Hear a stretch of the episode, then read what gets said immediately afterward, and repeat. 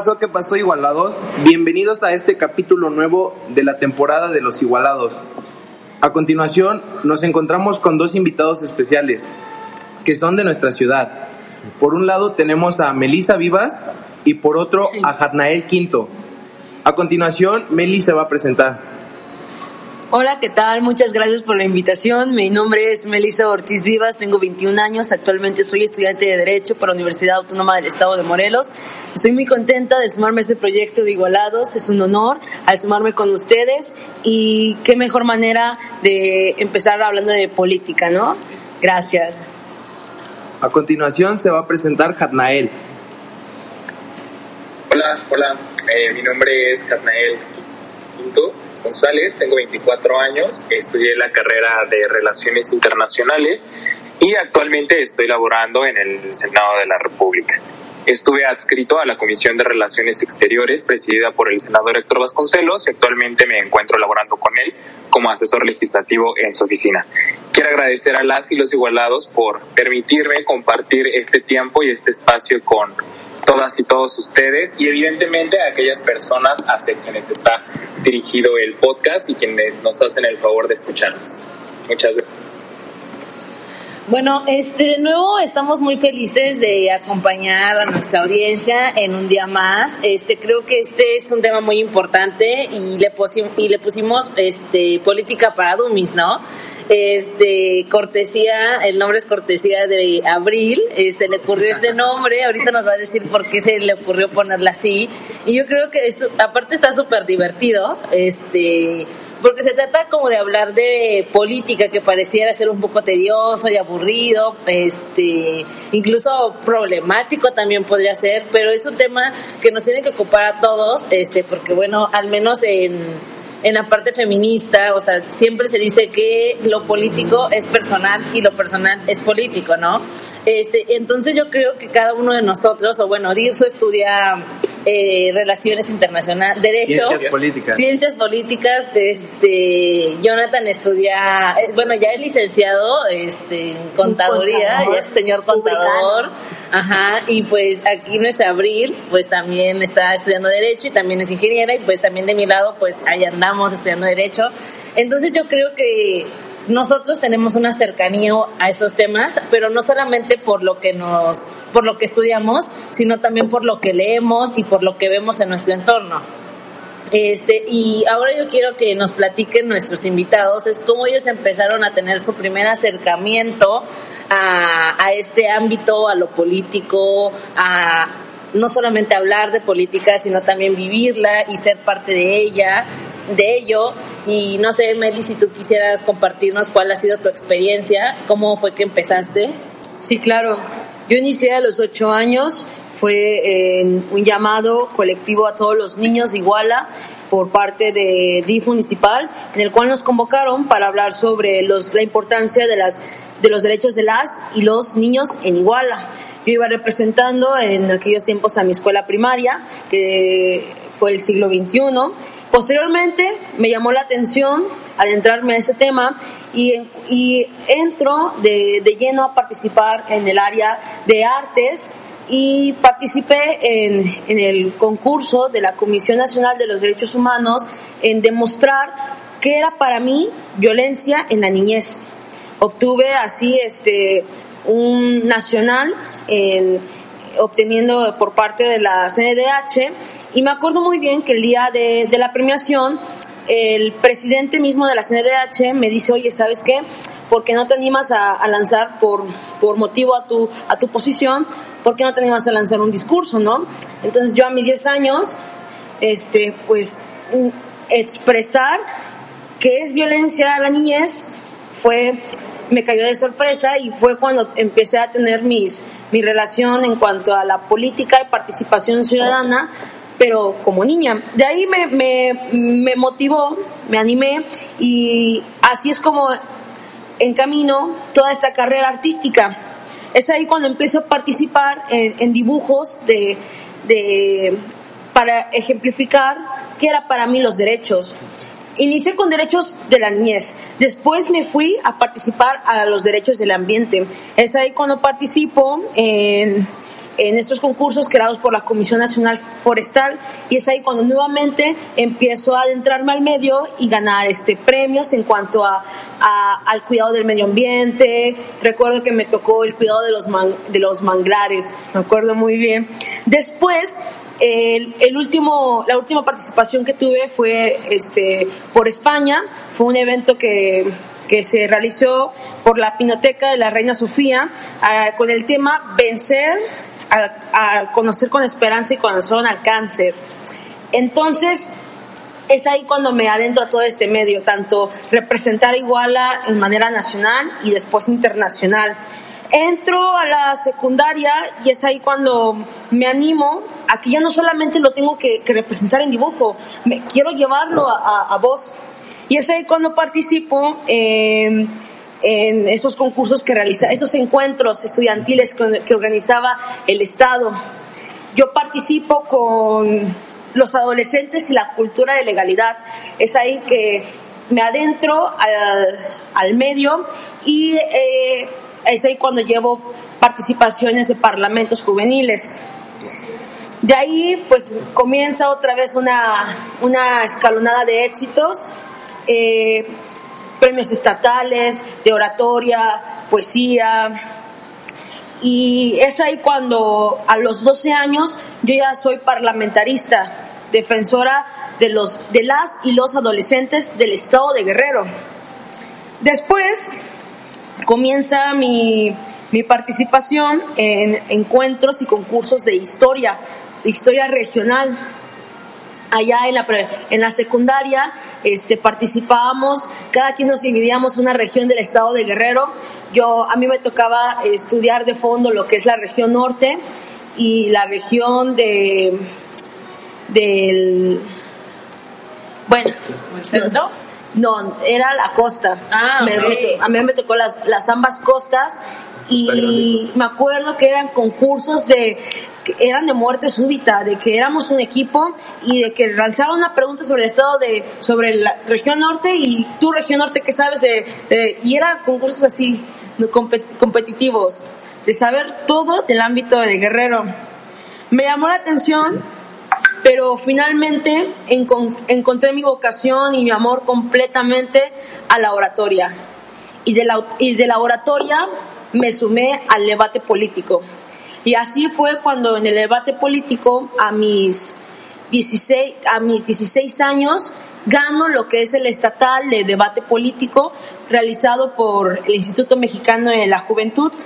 De ahí en fuera comencé a participar en, en concursos de de artísticos, eh, de ajedrez, también este, me gusta mucho.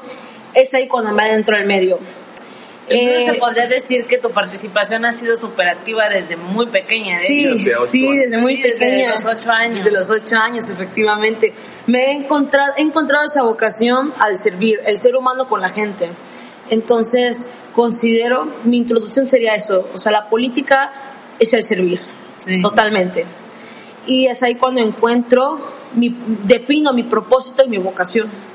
Y, en tu caso, este, Jarnael, ¿cómo fue que empezaste a introducirte en estos temas? Este, bueno, por lo que estaba escuchando que tú nos estabas comentando eh, al inicio, es que pues eh, formas parte de una comisión muy importante para la vida pública y política de México y no solamente a nivel nacional, sino también este, sobre la representación este, hacia otros países.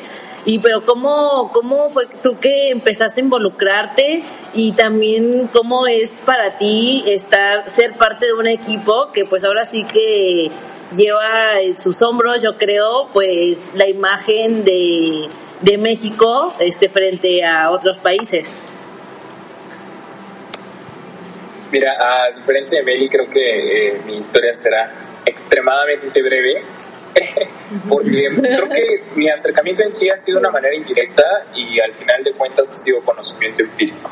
Creo que en retrospectiva uno puede analizar y decir, ah, he realizado esto o me he involucrado de esta forma. Sin embargo, creo que de manera incipiente ha sido una cuestión que no quiero decir que no sea pensada en el sentido de que no es articulada, de que no está prevista, Sin embargo, te vas encontrando, vas teniendo experiencia, asistes a determinados eventos y quizá después de determinada formación académica descubres que estuviste haciendo política, ¿no? Lo que nos comentaba, por ejemplo, Meli con esta cuestión desde que muy pequeña estuviese involucrada en una cuestión de defensa de derechos, cuando quizá en sentido estricto, eh, no, no, sé, para ella y para mí a la, edad eh, de infantes fuera muy difícil tener el conocimiento teórico, jurídico, metodológico, eh, desde el punto de vista sociológico de qué son los derechos humanos, cómo nacen, cuál es el proceso evolutivo que tienen.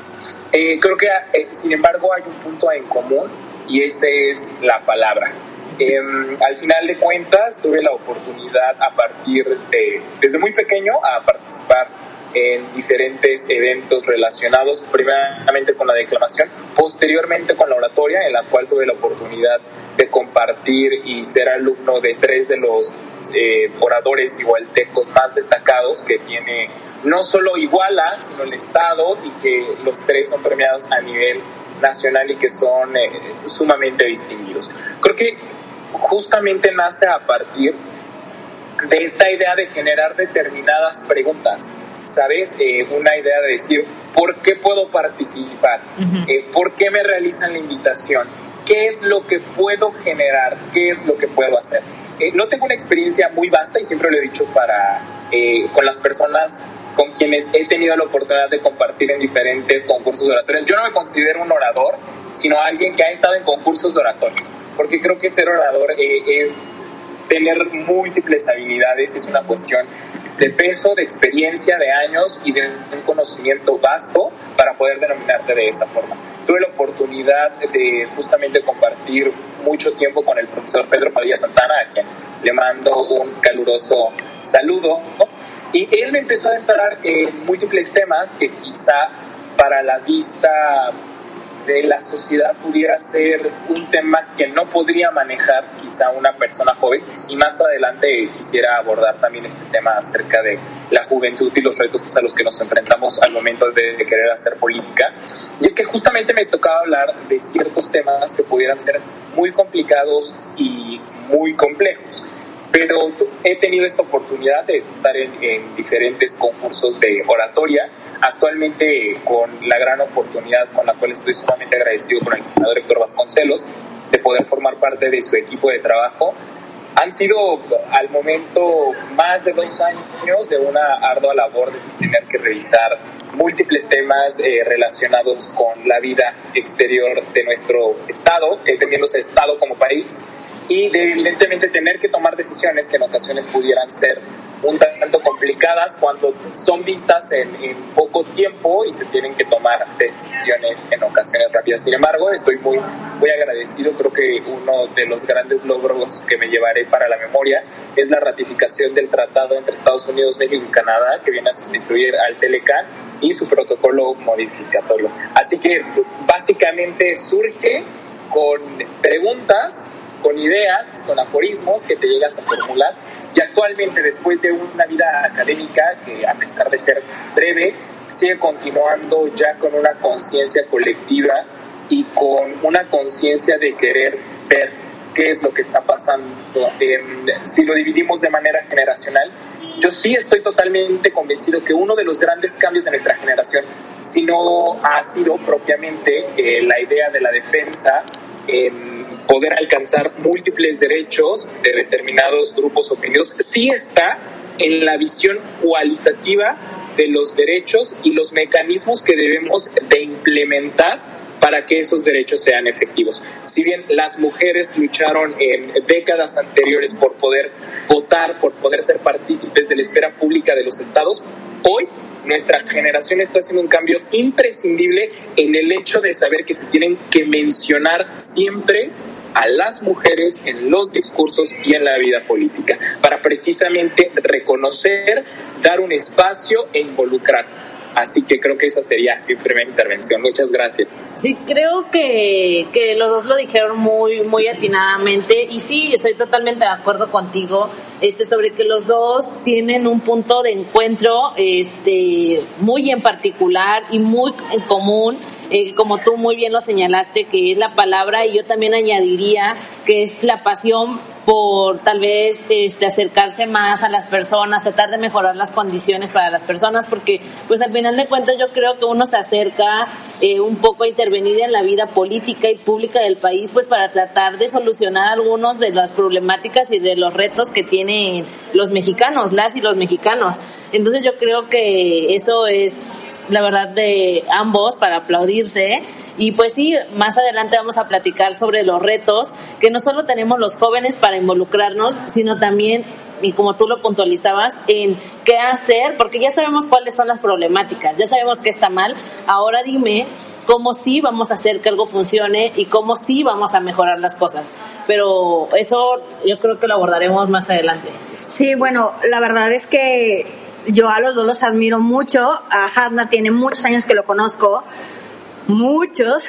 Y no tiene mucho pero aún así la admiración está no y está presente. Y es muy padre de verdad tener un diálogo fluido con una persona que está involucrada directamente y que quiere este ser parte no eh, quiere ayudar a la sociedad de una u otra manera. O sea no ven ya tanto el tema eh, egoísta sino ver por los demás y para los demás ahora eh, bueno, hace rato comentaba Úrsula justamente de que yo le puse el nombre de política para dummies. Y dicen, bueno, pues ¿por qué político para dummies, no? Y entonces yo me puse a reflexionar los diálogos que he tenido a lo largo de mi vida con muchas personas. Yo, como saben, estudié ingeniería civil antes y ingeniería civil no están involucrados con la política. A pesar de que sí llevamos carrera de eso, a pesar de que sí tenemos que estar involucrados porque pues va de la mano porque hay, hay un, un plan para hacer eso, hay, hay cosas que te tienes que involucrar. No están involucrados porque dicen, pues es que eso no me compete pues es que yo, ¿por qué? O sea, ni siquiera saben las leyes. Es como, pues a mí qué me interesa, ¿no? Con que me sepa lo básico, pues ya, entonces, hay mucho desconocimiento de muchas cuestiones, no solamente ingeniería que yo lo viví, sino en muchas partes. Si yo voy con mi círculo de amigos y les pregunto o intento tener una conversación como de oye, pues es que cómo ves, o sea, hacia dónde vamos, hacia dónde gira esto, lo primero que te van a decir es de, ay, güey, no, mejor hay que planear la próxima peda, ay, mejor hay que... Y entonces uno dirá, ay, ¿cómo crees? Pues ya todos hablamos de política, pero la verdad es que no. La verdad es que todavía hay gente de nuestra generación que en pleno siglo XXI, en pleno 2020, seguimos cegados, ¿no? Y seguimos como repitiendo patrones y pensando que la política solamente es para las personas mayores, ¿no? Porque tenemos como el, el pensamiento, y no diciendo que saben mis palabras, pero sí son las palabras de no uno, no dos, no tres, no diez, de más de 100 personas que me han dicho lo mismo. Es que la política es para para gente grande, ¿no? O sea, para ya, para alguien que ya lleva no sé cuánto tiempo ahí intentando con eso.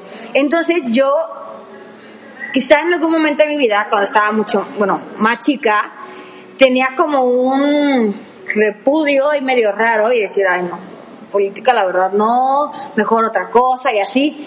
Y después me di cuenta que el ser humano es político por naturaleza, o sea, no puedes ir en contra de eso. Entonces, ustedes que quizás están más activamente, ¿no? Y más relacionados con eso.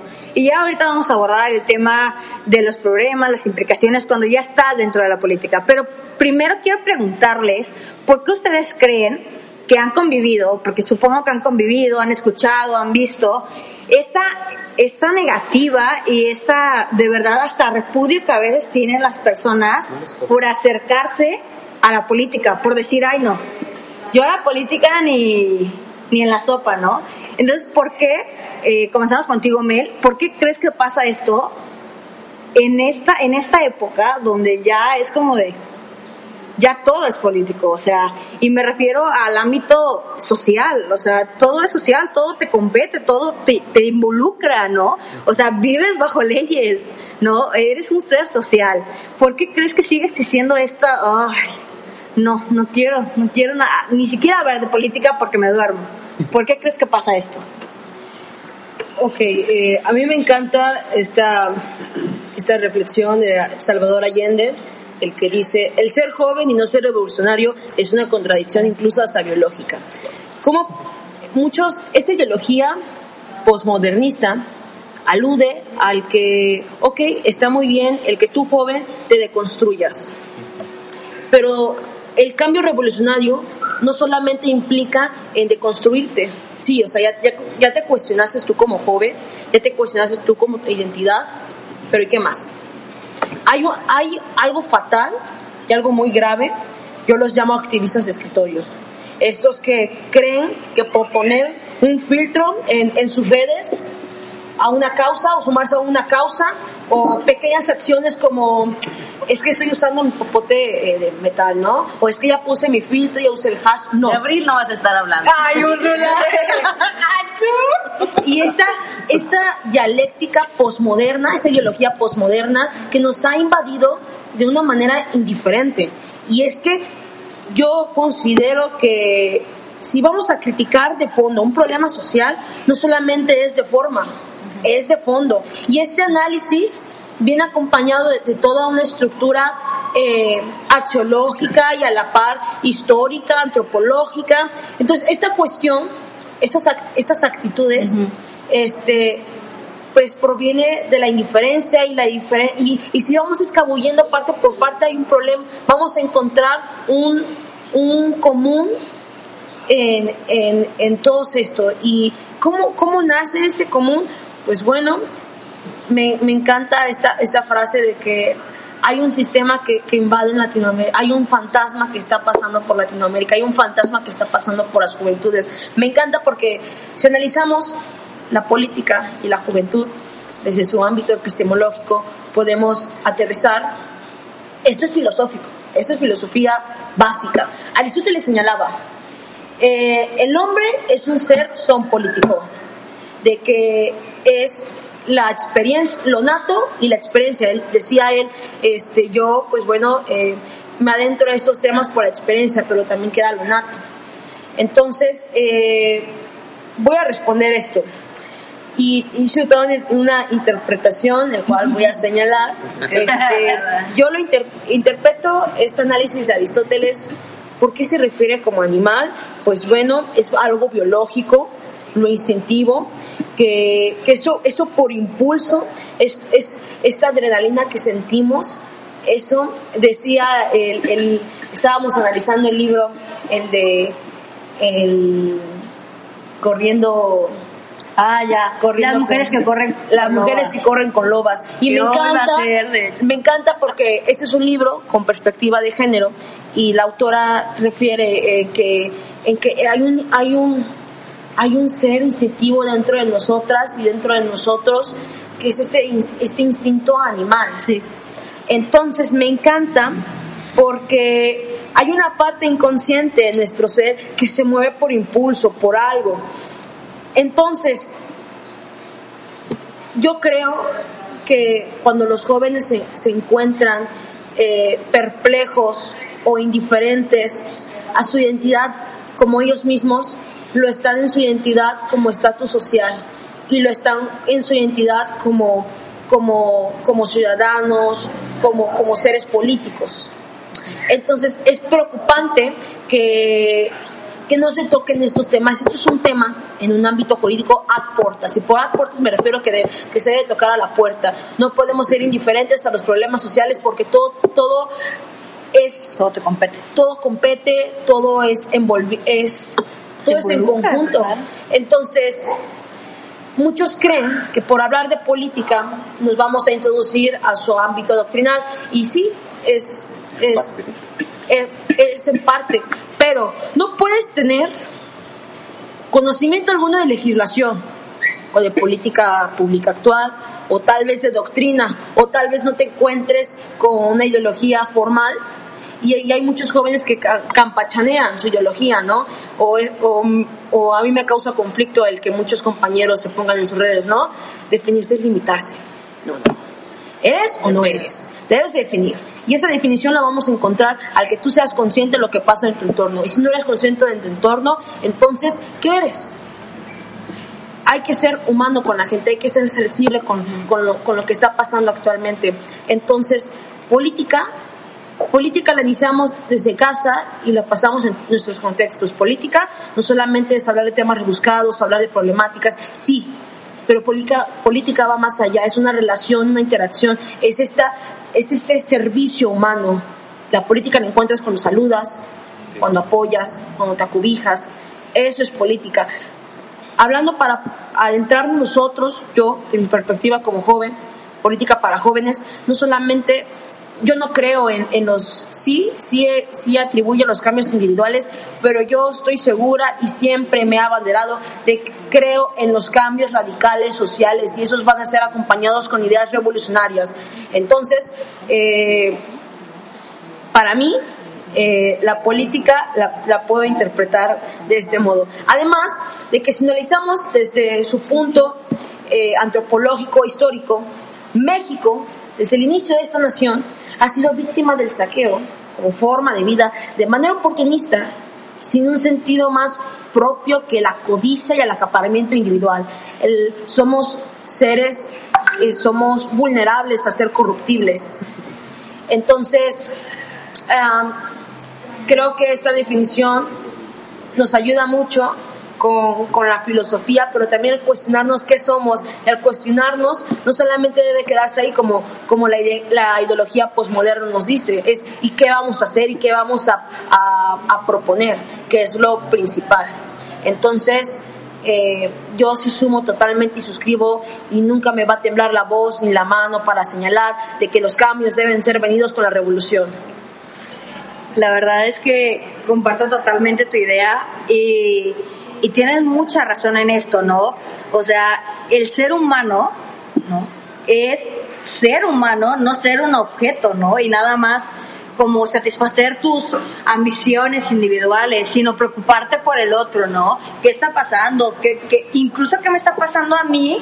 Y muchas veces el, el no darte cuenta, y comparto con esto, y no querer involucrarte, te afecta directamente porque te pueden estar trascendiendo tus derechos y todo, y tú ni siquiera te das cuenta, ¿no? ¿Qué es lo que pasa con mucha, con mucha de las violencias a las mujeres?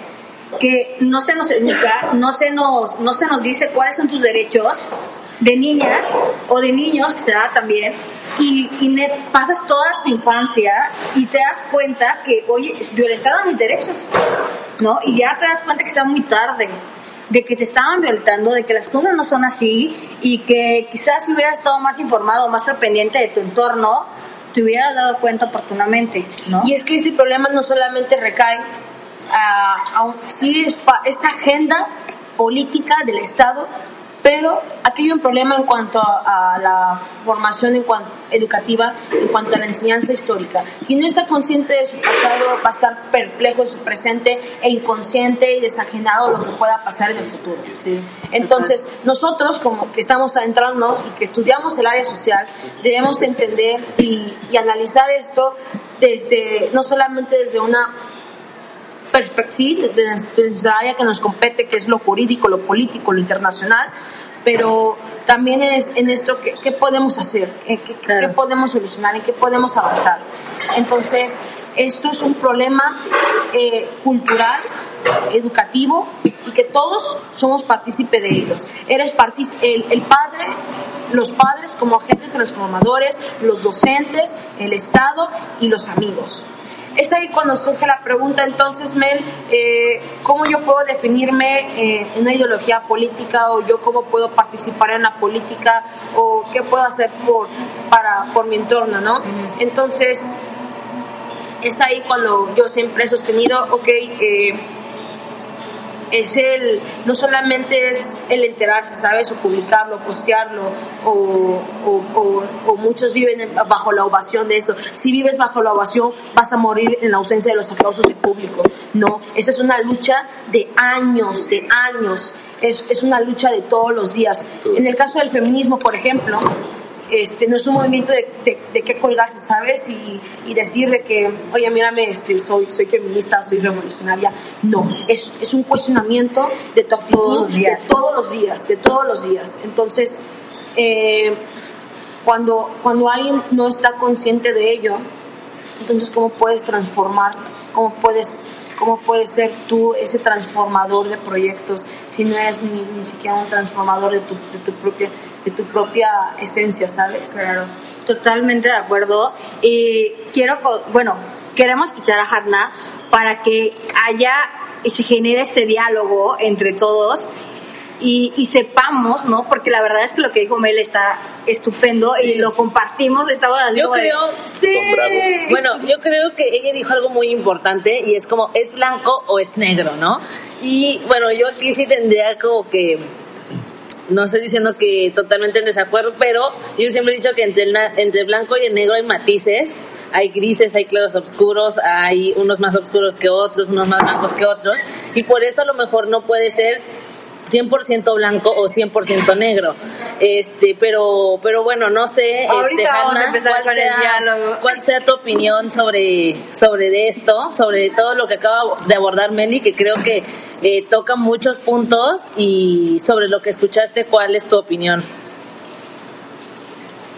Bien, eh, primeramente quisiera precisar que mis aportaciones vienen de un simple internacionalista eh, que no es ni abogado ni politólogo, así que si en algún momento algún politólogo, algún abogado o alguien que tenga un conocimiento o expertise en la materia se siente ofendido, que recuerde que esto viene de un joven que estudió relaciones internacionales.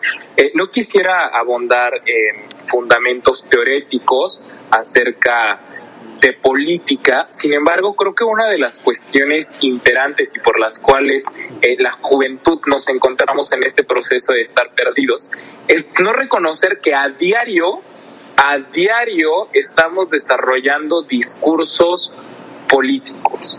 Y ahora sí que quisiera dar un gran ejemplo acerca de, de la vivencia y cómo se ha desarrollado este podcast. Cuando ustedes invitaron justamente a mi Belén, a quien tengo el, el gusto de conocer, por, de manera histórica alguien pronunció el barroco como resistencia. Justamente ella lo que hace es a través del arte poder dar un mensaje político como joven. Eh, quisiera hacer también eh, referencia a Edson Mazón y a Daniela Pacheco, a quienes conozco y aprecio, acerca de esta cuestión al hablar de cómo los jóvenes pueden ser emprendedores, las y los jóvenes pueden ser emprendedores, y la forma en la que ellos lo hacen a través de empresas sustentables. La idea que va referida justamente al medio ambiente y que lo podríamos ver acotado en un compromiso internacional que se ve a través de la Agenda 2030 en el marco de las Naciones Unidas, de esta organización que nos ha acompañado a partir del año de 1945. Así que tenemos justamente una agenda política que se construye a diario, la colectiva feminista que tuvieron en alguno de sus episodios pasados, en el que justamente está muy acotado el tema del feminismo. Creo que el hecho de estar perdido y de creer que los partidos políticos son el único mecanismo de la vida política pública de este país es un error fundamental.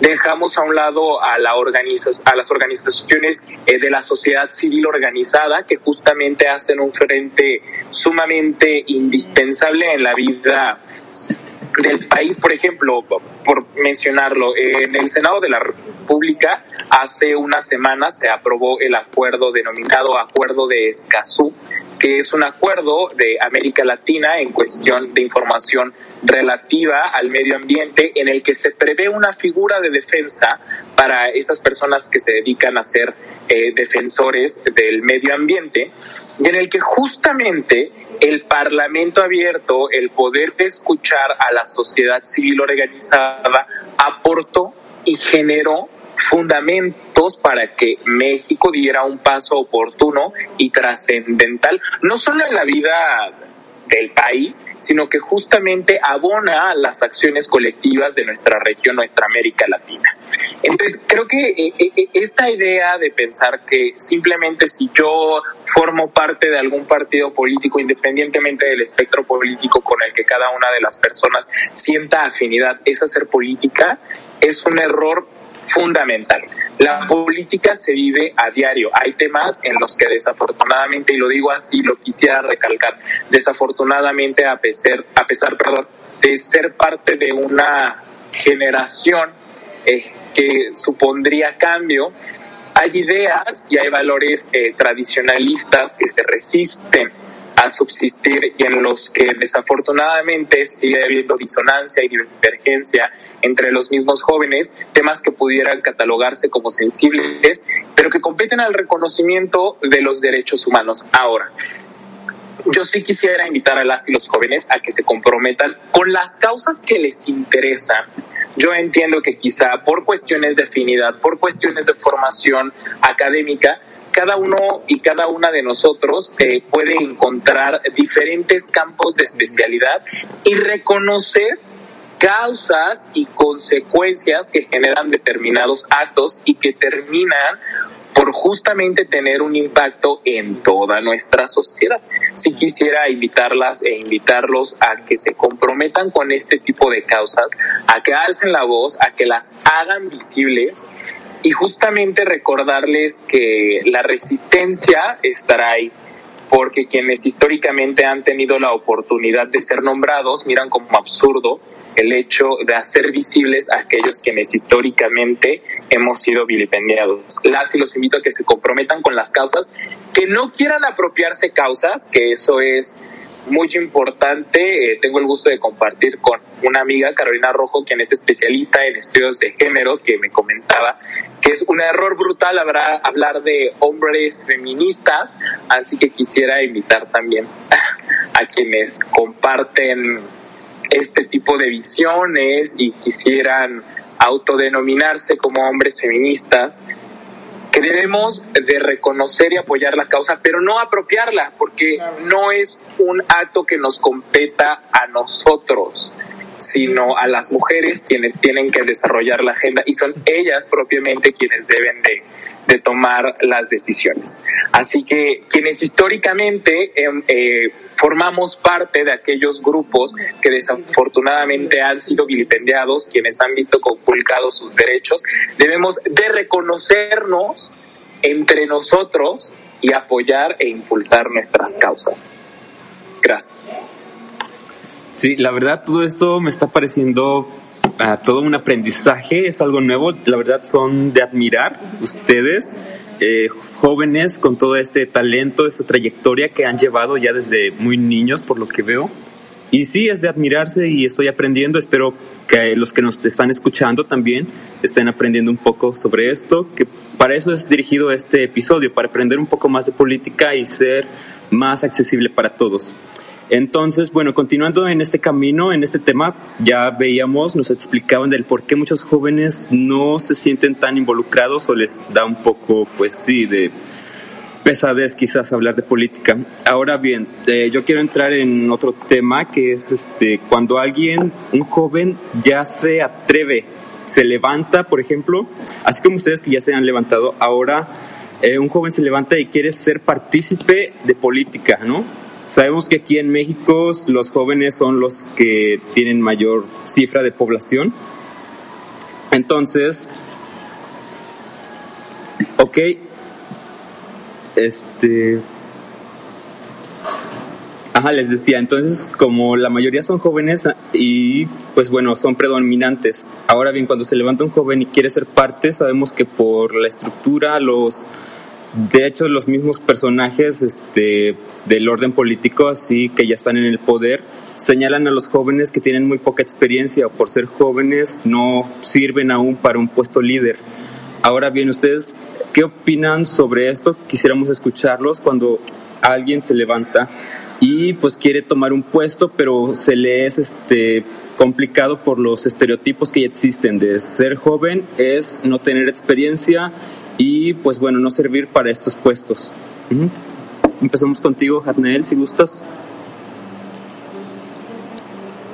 Mira, justamente eh, hacía este señalamiento de un comentario, porque justamente iba enfocado a este eh, aspecto que muy amablemente nos, nos compartes.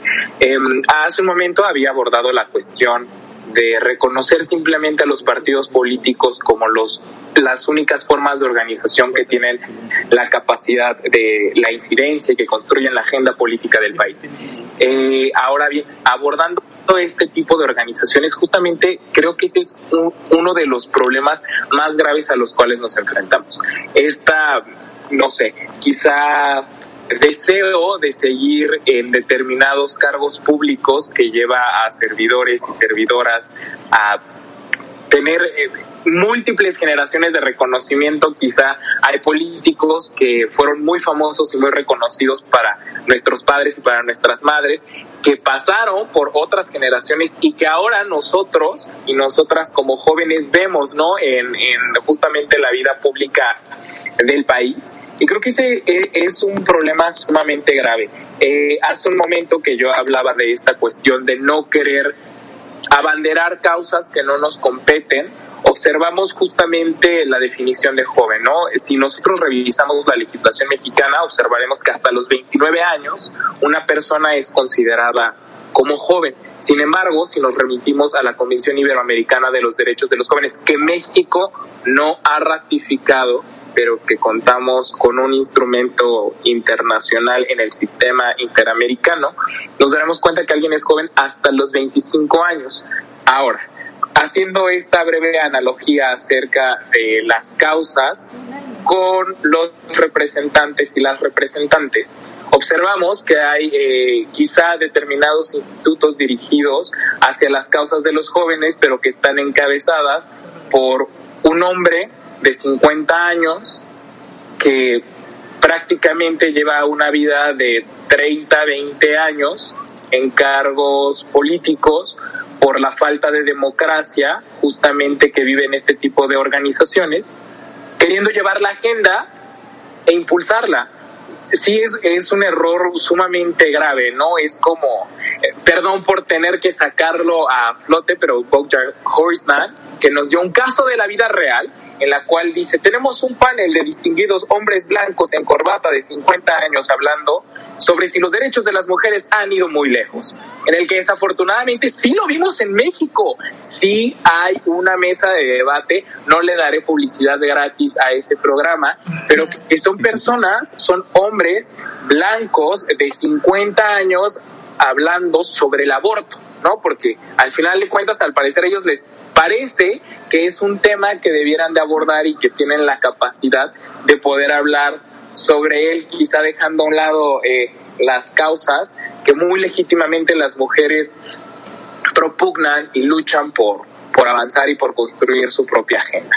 Tenemos esta cuestión en la que desafortunadamente eh, determinados sistemas no tienen legislado o no tienen previsto acerca de la participación de las y los jóvenes.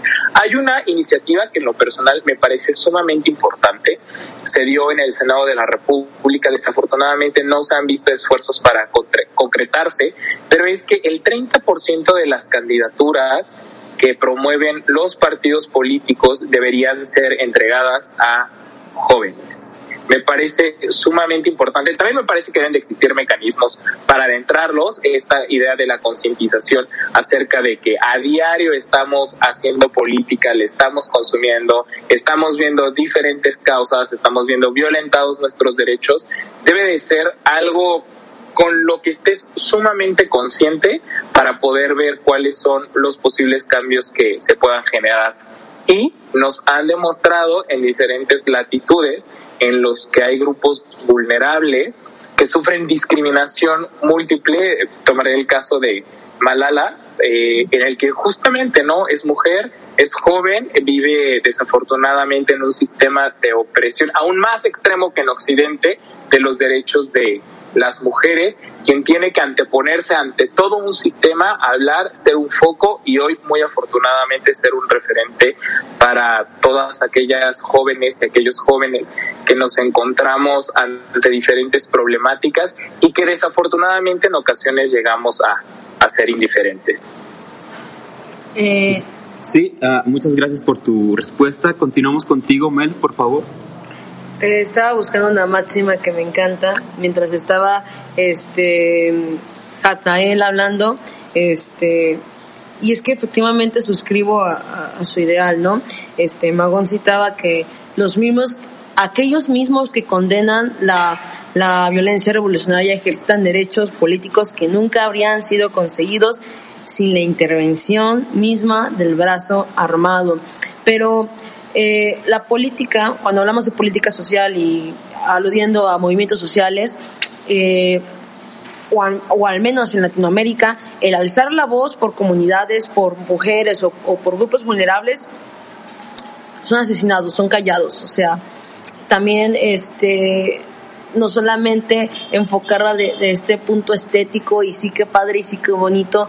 Mmm, eh, creo que esta participación o, o, hablar de estos temas es, es algo tajante y a la vez preocupante.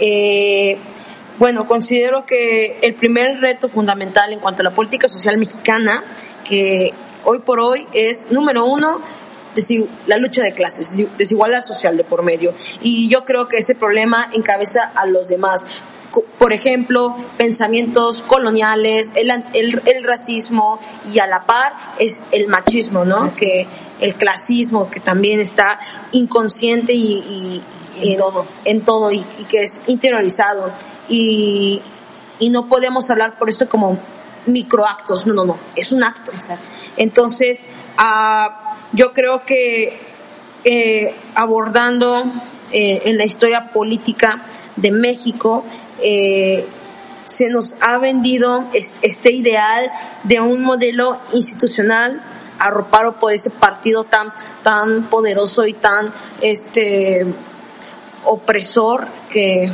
pues bueno eh, ya sabemos no no es necesario nombrarlo pero se nos ha vendido este ideal no de, de esta de esta política eh, light de esta participación light esta participación bonita no pero considero que, que o sea, México está atravesando problemas de crisis multidimensionales históricamente y que, y que nos tienen subyugados y que nos tienen estancados.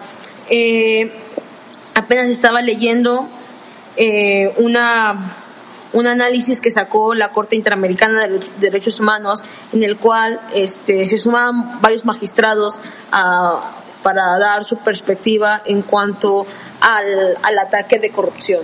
¿Por qué abordamos la corrupción? Porque pues la corrupción es el lado oscuro de, de toda la política, ¿no? Es, es, el, es el, la madre fructífera padre. El imperio galáctico. Padre, el padre que, que desembona todos estos problemas sociales, ¿no? Por, no, por nombrarlo capitalismo.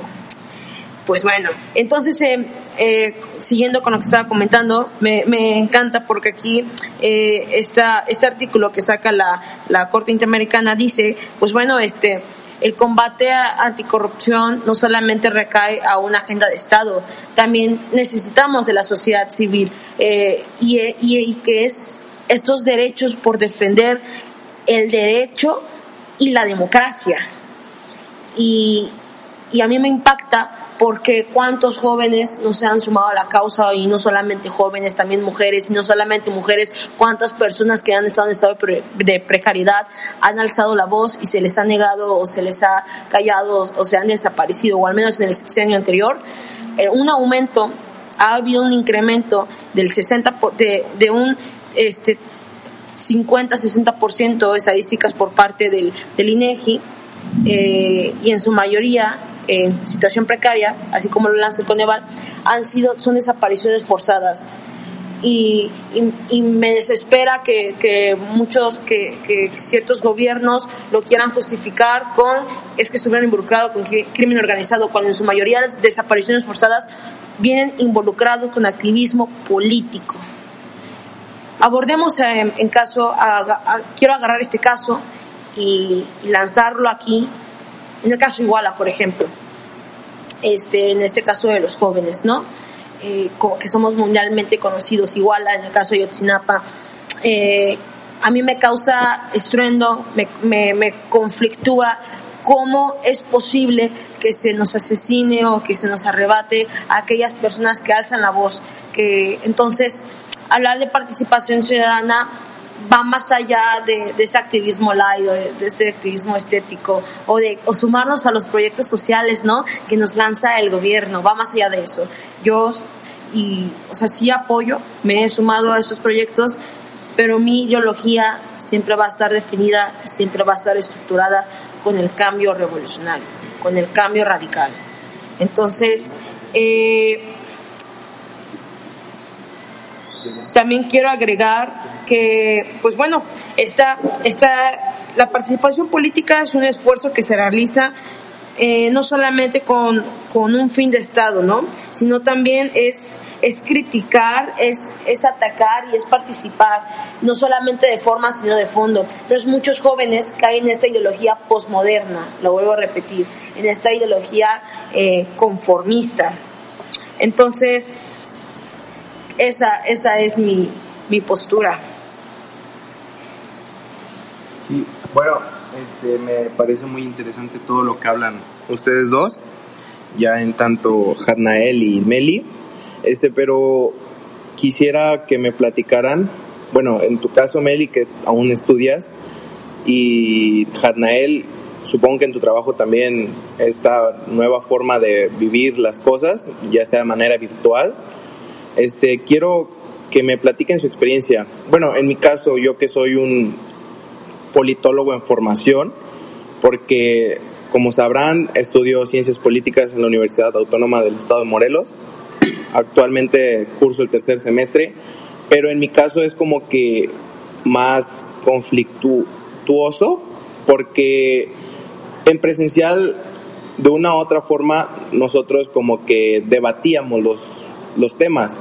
Y en esta nueva normalidad como que es muy diferente. No sé, en mi caso, pues algunos de mis compañeros no se pueden conectar por problemas de internet, porque eh, se quedan dormidos, que es algo normal en que nosotros nos quedemos dormidos. Bueno, la mayoría, no, todos. O sea, la mayoría de algunos alumnos se queden dormidos. Este, pero quisiera que me platicaran su experiencia de cómo lo viven ustedes en esta forma virtual, porque como les platico, es muy diferente de tomar las clases en línea que tomarlas presencial. Quisiera que me contaran su experiencia. Este, ¿me podrías platicar tú, Meli? Eh, por derecho, eh, la educación es, un derecho fundamental para las y los jóvenes y niños de México. Sin embargo, el acceso a la información y el análisis eh, intelectual sí viene acompañado con perspectiva de clase. No todos tienen la oportunidad de, de, formarse en el ámbito educativo, no todos cuentan con, con, plataformas digitales y por plataformas digitales me refiero a aparatos electrónicos. La educación es un derecho, pero actualmente con, con esa situación eh, se ha visto atacada y se ha visto violentada esta parte de, de aprender y por aprender quiero me refiero a, a estos a estos grupos que, que, son vulnerables que no cuentan con con este con estos accesos a, recibir una educación eh, pues digna como, como lo establece ¿no? en, en, su artículo constitucional entonces eh, yo lo yo lo analizo desde la perspectiva de que no todos cuentan con, con el acceso a, a, tener educación y ese es un problema que, que está atacando a México. Si ya, si ya contábamos con problemas de educación sin la tecnología, actualmente esto es, es, es fatal, es, es grave.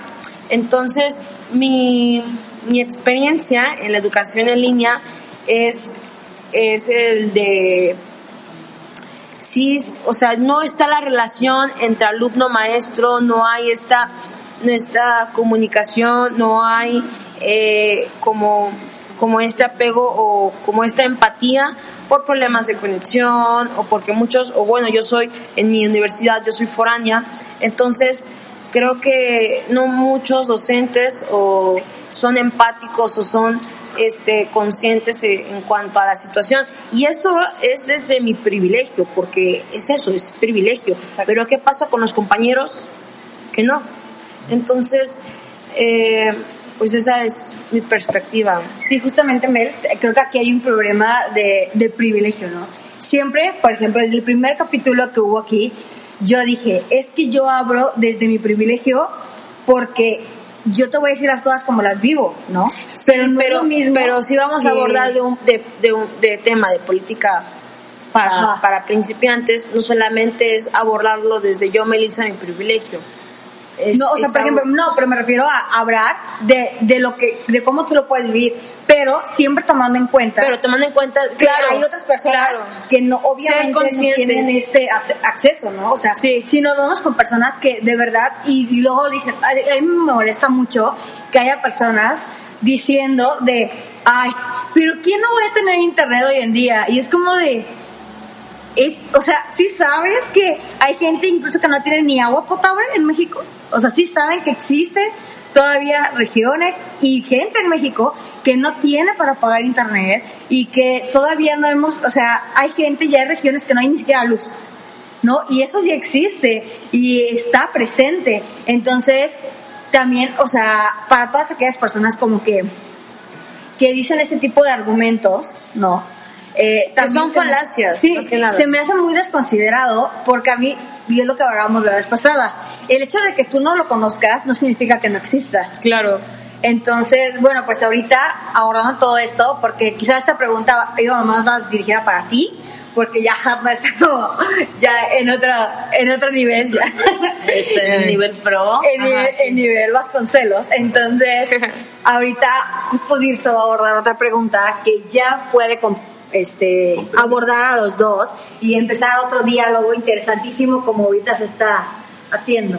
Bueno, como tú mencionabas, Meli, hay muchos conflictos que pueden existir desde nuestro punto de vista o desde nosotros mismos, en el cual nuestra familia o amigos o la misma gente que te obliga a odiar la política.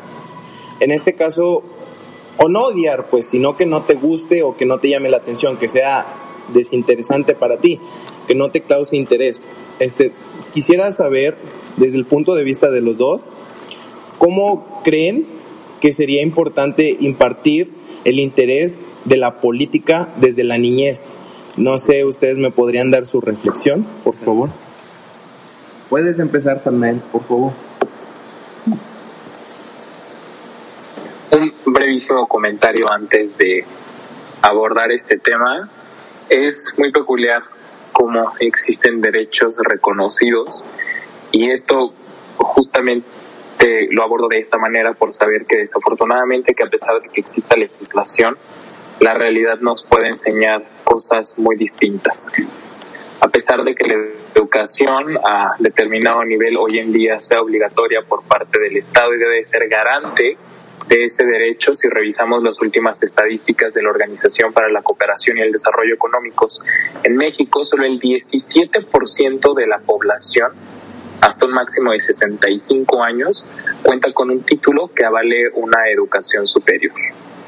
Así que es lamentable ver este tipo de estadísticas cuando el Estado debe de ser el garante de proteger los derechos y que ya están establecidos además en legislación, ¿no? Pero eh, igual, brevísimamente, antes de continuar con lo que nos habían comentado, eh, sí me parece evidentemente desde la cuestión de la capacidad de contar con determinados accesos, eh, una gran oportunidad para los gobiernos en cuestión de ahorro el poder llevar a cabo este tipo de reuniones a través de plataformas digitales y que ese dinero pudiera dirigirse a otras cuestiones. Tuve la oportunidad de estar eh, justamente con unos legisladores que de países que forman parte de la Organización para la Cooperación y el Desarrollo Económicos. En esta semana estar también con la Unión Interparlamentaria en conmemoración del Día para la Erradicación de la Violencia contra la Mujer. Y ha sido muy enriquecedor, a decir verdad, el poder tener perspectivas desde otros países, ver cómo enfrentan diferentes problemáticas, compartirlo en el caso del Estado mexicano y revisar cuáles son algunas de las posibles opciones. Eso en relaciones internacionales se le conoce como transferencia de conocimientos, que sirve evidentemente para poder erradicar determinadas prácticas o medidas y también un comentario que la verdad me da muchísimo gusto porque también lo tuvo que revisar la Comisión de Relaciones Exteriores. Un avance significativo para la protección y promoción de los derechos humanos es que en al menos este año, a pesar dentro de todo lo malo que nos ha traído quizá el 2020, una acción sumamente buena por parte del Estado mexicano es que se aceptó la competencia de la Comisión del Comité contra las Desapariciones Forzadas de la Organización de las Naciones Unidas, que si en su caso hubiera sido aceptada desde el momento en el que se reconoció dicho instrumento internacional, hubiera podido evitar múltiples cuestiones como la verdad histórica que nos enfrentamos en el caso de Ayotzinapa antes. ¿Y tú, Meli, qué opinas desde este enfoque en el que lo estamos analizando? Porque yo siempre he considerado que no hay nada peor que la muerte que una vida sin propósito. He visto y he escuchado un factor común en mis conocidos, y no solamente conocidos, también en docentes y tristemente en familiares y amigos, este, esta idea de perpetuada aún, de todos modos algún día moriremos. Y es que la indiferencia suele ser la vía de escape más rápida para cuestiones existenciales. Entonces, uno piensa que por juventud todo le es alcanzable y todo le es ilimitado y, y yo entre más avanzo, más me doy cuenta de lo, lo difícil y limitante que es todo, que que más allá de la perspectiva del privilegio, allá afuera hay todo un sistema dominante, capitalista, violento, corruptible, y es imposible no pensar en tu propósito mismo, tu vida misma, y, efectivamente la de los demás. Entonces, abordar estos temas, yo lo inclino a bienes materiales y morales, es lo que necesita el pueblo. Y, y, y pan justicia, educación, progreso. Entonces, por más remedios que a la ley le quieran aplicar, la misma ley inclusive no te lo puede otorgar. ¿Cómo podemos, cómo podemos este, participar en, en, la política? Pues bueno, no solamente podemos limitarnos al, al sufragio, es es ir más allá, está en la quema, está en la lucha, está en alzar la voz, está en la participación constante, es el de suscribirnos a, programas sociales, pero también fomentar proyectos, es, es todo esto. Entonces, ah, yo, estoy, yo soy el ideal de que la justicia incierta está ahí, está anhelada, está impregnada en, en, todos nosotros y, y, nosotros que estamos en en una ciudad de guerra, en un estado de, de, guerra, que nuestro gentilicio es ser guerrilleros, que, que, afrontamos la realidad todos los días en esa perspectiva de seguridad, no solamente de eh, perspectiva de seguridad, también nos azota la realidad en cuanto a perspectiva de género, la indiferencia, la desigualdad social. Entonces, yo no entiendo cómo hay personas que, que, ven día al día esto y aún así se encuentran indiferentes. ¿Por qué tenemos que manejarnos con el discurso de y si fuera, y si fuera tu familiar, y si fuera tu conocido? Tiene que ser, tiene que haber un lazo, un lazo de amistad o familiar para el que tú seas humano, para el que tú seas empático o, para que tú seas consciente de la problemática de allá afuera, porque hay una realidad social que nos esto que nos está azotando. Y esto tiene que ver mucho con nuestra identidad social, quiénes somos realmente. Este, yo, hay, yo les llamo a aquellos, hay que representar, dice la voz, y somos los nadie y, apenas estaba este, publicando un tuit ¿no? De, de, este texto del maestro Galeano que me encanta, en el que cita, pues, pues bueno, ¿no? ¿Quiénes son los nadie? Entonces, hay, hay, un, hay un ideal que es enfermizo, que es clasista, que es excluyente, que sí, que es machista y, que nos olvidamos, ¿no? De que somos los nadie y que y quiénes son los nadie, ¿no? Son aquellos que pues no son dueños de nada ni, ni, ni tienen a nadie, que, que, según aquellos son los que no hablan idiomas, sino dialectos, los que no profesan religión, sino eh, supersticiones, que no hacen arte, sino artesanía, que no son seres humanos, sino recursos humanos, que no tienen cara, sino brazos, que no tienen nombre, sino número, que no figuramos en la historia universal, pero sí en la crónica roja de la prensa local. Entonces, hay, hay este, sed de justicia y hay anhelos inciertos y, y y la justicia, ahí está, ¿no? Como Dina y ciega. Entonces, hay derechos que no se cumplen con palabras, que debemos de, de alzar la voz, debemos de reclamar, debemos estar este, conscientes y, y apegados a esa realidad social, ¿no? Entonces, esa es mi perspectiva. Totalmente. Entonces yo la quiero finalizar como, quiero finalizar con la máxima que había introducido, ser joven y no ser revolucionario. Es una, contradicción, incluso hasta biológica. Entonces esa es mi, mi participación. Bueno, yo creo que hay muchos puntos en los que estoy de acuerdo este, con los dos.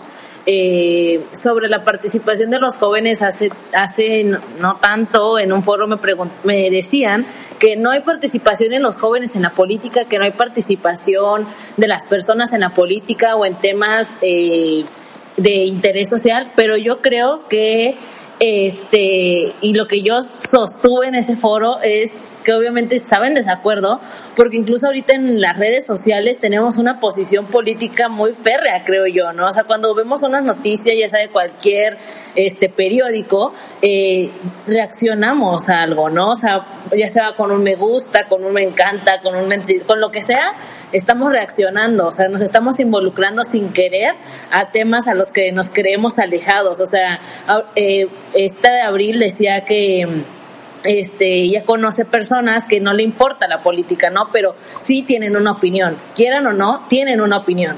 Este, no, es absurdo, o sea, no creer que, creer, perdón, que vamos por la vida sin opinar sobre los temas que nos importan a nuestra sociedad. Y pues bueno, no, eh, muchas gracias, este, por, por acompañarnos, fue de gran aportación, la verdad, todos sus conocimientos. Eh, creo que espero que nuestros escuchas este, se hayan quedado con mucho de lo que de muchos de los temas de los que ustedes tocaron.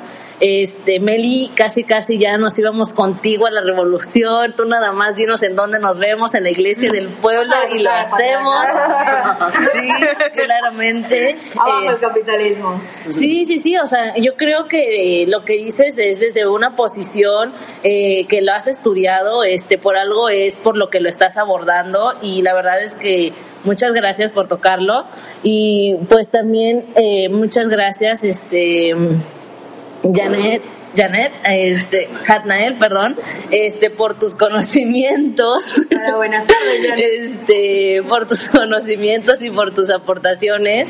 Este, creo que tu punto de vista desde la parte internacionalista, eh, pues fue de gran utilidad para todos. Eh, y no sé si alguien más de mis compañeros quiera aportar algo. No sé, Dirso, que si quieres aportar algo más. No, la verdad me pareció muy interesante su, su plática con ellos dos, porque como bien lo dices, es importante que nosotros, ya seamos jóvenes o niños o adultos, nos interesemos en la política. Yo creo que esta plática fue amena y nosotros nos sentimos, bueno, yo me sentí a gusto el saber de sus conocimientos de ellos dos, porque como saben, pues estoy estudiando para una carrera, para ser politólogo, y esta conversación me pareció muy interesante y la verdad espero tomar alguno de sus de sus intereses, bueno, de sus intereses que ellos tienen. Y creo que sería todo. Fue un gusto estar con ustedes dos y nos vemos hasta la próxima. Pues muchas gracias, nos vemos, este, gracias por acompañarnos en este capítulo, no dejen de escucharnos este, por Spotify y por iPodcast. Eh, y de nuevo, eh, no sé ver si quieren decir sus redes sociales, este, Meli. Yo me encuentro en Twitter y en Instagram como Melissa Ort y, y Melissa Vivas Facebook. y a ver de aquel lado. Pero tu cuenta, tu cuenta formal, Hanna, no me vayas a sacar la de noche. Ah, bueno, en Twitter estoy con Rafael Kim, o sea, eh, Q-U-I-N. Sí. Muy bien, Hat. ¿Quieres dar un mensaje de despedida? Por último, solo voy a citar eh, algo que evidentemente es de una obra literaria que se conoció en 1982, la ceremonia de entrega del Premio Nobel de Literatura, que evidentemente Abril estoy seguro que va a tener alguna reacción en su cara, y que las estirpes condenadas a 100 años de soledad tengan por fin y para siempre una segunda oportunidad sobre la historia. Gracias. Ah, pues ya los escucharon. Este, gracias de nuevo por acompañarnos, Carnel y Meli. Eh, seguimos. Eh, nuestra primera temporada está por terminar. Pero no se preocupen, todavía nos quedan algunos otros capítulos. Vamos a abordar también otros temas iguales de importantes. Y pues muchas gracias y nos vemos a la próxima.